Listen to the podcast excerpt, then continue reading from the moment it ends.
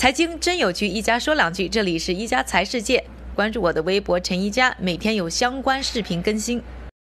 之前呢，在微博上也和大家分享过，现在呢，各种专家都认为啊，如果要研发出新冠肺炎的疫苗，需要至少一年的时间，这个时间呢还是非常长的。所以现在呢，不管是医药、制药界，还是生物界，还是科技界，都在想办法能不能加快，呃，时间，尽早的拿出呢治疗新冠肺炎的特效药，以及呢它防治它的这些疫苗来。那现在呢，就有一些公司呢已经做出了一些呢相关的成果，比如说在《柳叶刀》上有一个公司叫 Benevolent A I， 他们就发布了一篇文章，说通过呢他们的一些呢数据分析的这个 A I 平台呢，他们对于呢大量的药物，他们的一些呢这种呃病理上啊或者是医药上的这些结构进行分析，再加上呢对于已知的新冠肺炎这种病毒呢它所具有的特性呢进行比对。他们就发现呢，在已知的这些药物当中呢，有一种呢已经呢是获得审批、正在市场上使用的药物，叫做巴瑞替尼，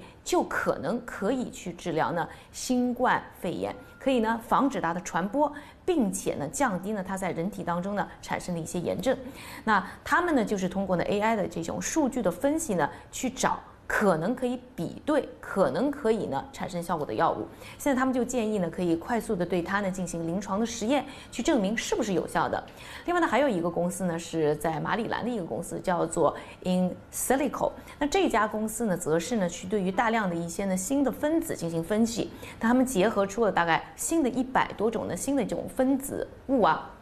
这种结合物，从当中呢分析出了六种呢认为是有效的。他们也是通过呢人工智能这种大数据的方式呢去进行很多呢实验人员啊没办法快速进行的实验和比对，在这些呢繁杂的数据当中呢去寻找可能性，所以呢他们可以快速的结合出一些新的化学分子，然后呢他们是通过呢各种各样的实验去证明的这些化学分子可能有效。那现在呢这些呢呃新的成果呢虽然还没有呢在临床上呢被证实，但是我们可以看到啊 ，A I 已经慢慢的开始呢，成为我们的一个医学上的新的帮手，希望呢可以成为我们呢攻克新冠肺炎的好助手。感谢各位的收听，我们明天再见。